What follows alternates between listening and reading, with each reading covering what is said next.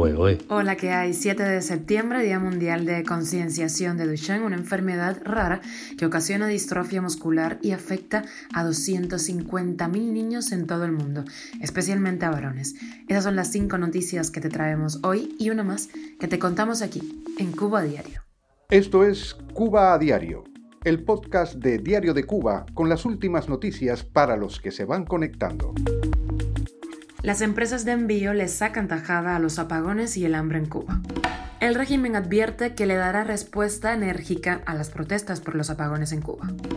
México compra a Cuba 9 millones de dosis de Abdala para aplicársela a niños de entre 5 y 11 años. El Consejo de Estado cubano convoca elecciones municipales. Y Diario de Cuba salió a las calles a preguntarle a los cubanos qué opinan de los contracoleros. Te contamos lo que nos dijeron. Esto es Cuba a Diario, el podcast noticioso de Diario de Cuba. En una economía desquiciada como la cubana, conseguir ganancias con la escasez generalizada del país es muy fácil para algunas empresas. Una de ellas, Cuba Llama, la empresa de recargas telefónicas con sede en Canadá y tiendas en Florida, ofrece por mensajes de voz a sus clientes productos para eh, pues, poder lidiar con los apagones, como por ejemplo bicicletas, plantas y ventiladores. Pero según se ha podido verificar, esos productos están mucho más caros que en sus tiendas originales. Por ejemplo, dos ventiladores recargables con una lámpara LED y una batería integrada que funciona como banco de energía lo venden por 100 dólares y en Amazon cuesta 20 dólares. El producto estrella de la temporada, por supuesto, son las plantas que ahora se permite la entrada de dos y con más potencia. Llama vende el generador de gasolina UM de 2000 watts por 649.99 650 dólares más un arancel de aduana a pagar por el destinatario. El mismo equipo en Amazon cuesta 381 dólares. Otros negocios también se lucran de esta miseria, como por ejemplo Supermarket 23 y Catapult. Gaesa siempre tendrá la tajada mayor del pastel. Comprendemos las molestias e incomodidades que causan los indeseados apagones, pero ello nunca será justificación para quienes intenten generar actos vandálicos, desestabilizadores o promover manifestaciones violentas en el país. Cada una de estas provocaciones tendrán una respuesta enérgica dentro del marco de la ley. Escuchamos al dirigente cubano Roberto Morales Ojeda en su intervención en un acto en Cienfuegos al que también asistieron Raúl Castro y Miguel Díaz Canel. Morales negó que en Cuba existiera pues, un Estado fallido y culpó de la crisis energética al embargo de Estados Unidos, a la vez que aprovechó para criminalizar a quienes protestan por los apagones. La Unión Eléctrica de Cuba informó que ya está sincronizada la unidad número 3 de la Central Termoeléctrica de Santa Cruz del Norte, que se encontraba, recordemos, en mantenimiento desde hacía varios días. El gobierno ha advertido que la crisis energética de Cuba no tendrá solución a corto plazo y que quedan días complejos. Cuba a diario. Viajamos a México porque las autoridades de ese país anunciaron que el gobierno compró a Cuba 9 millones de dosis de vacunas Abdala contra el COVID-19 para vacunar, ojo, a menores de entre 5 y 11 años de edad.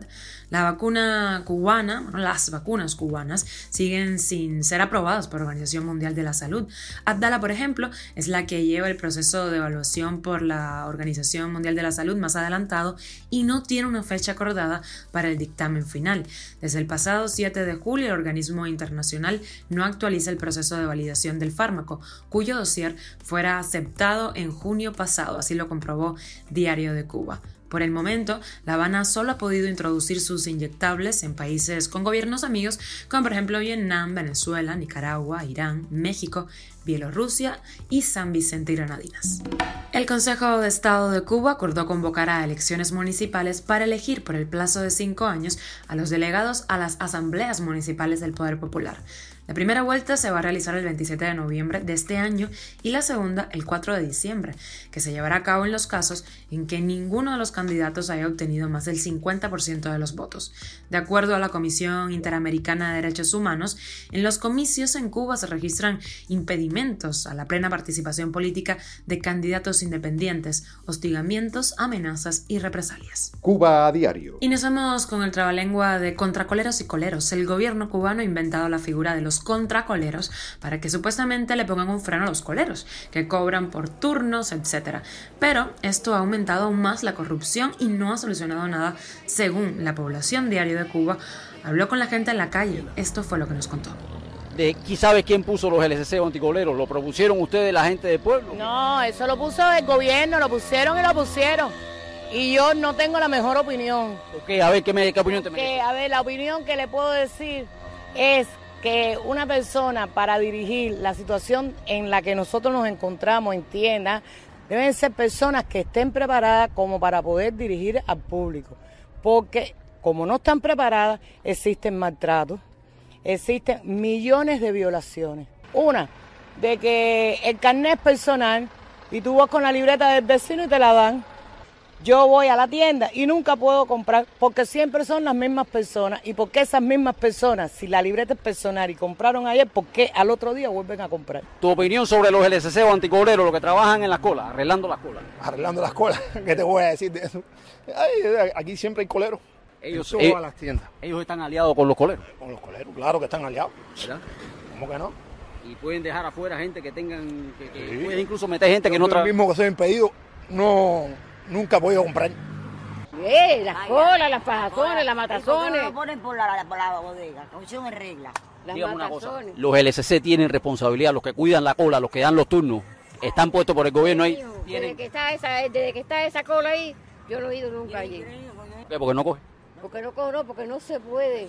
Las matazones que hay ahí es horrible. Un descaro es eso. ¿Verdad? Un descaro porque sí, son los primeros en la cola y entonces tú nunca puedes coger absolutamente nada, nada. Porque todo el mundo está mirando que ellos son los que más están disfrutando de eso. ¿Verdad? Claro. Sé que se, se han beneficiado bastante. Claro, demasiado.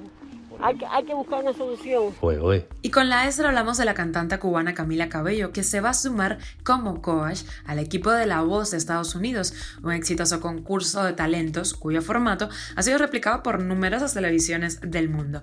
La nueva temporada va a arrancar el próximo 19 de septiembre. Esto es Cuba a Diario, el podcast noticioso de Diario de Cuba, dirigido por Wendy Lascano y producido por Raiza Fernández. Un gusto formar parte de tu rutina que nos abra las puertas de tu hogar para informar con nosotros.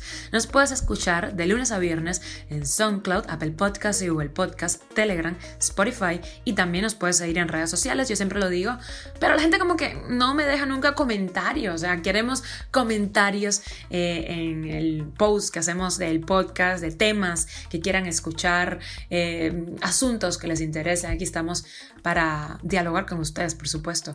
Esto es Cuba Diario, que tengas un feliz miércoles.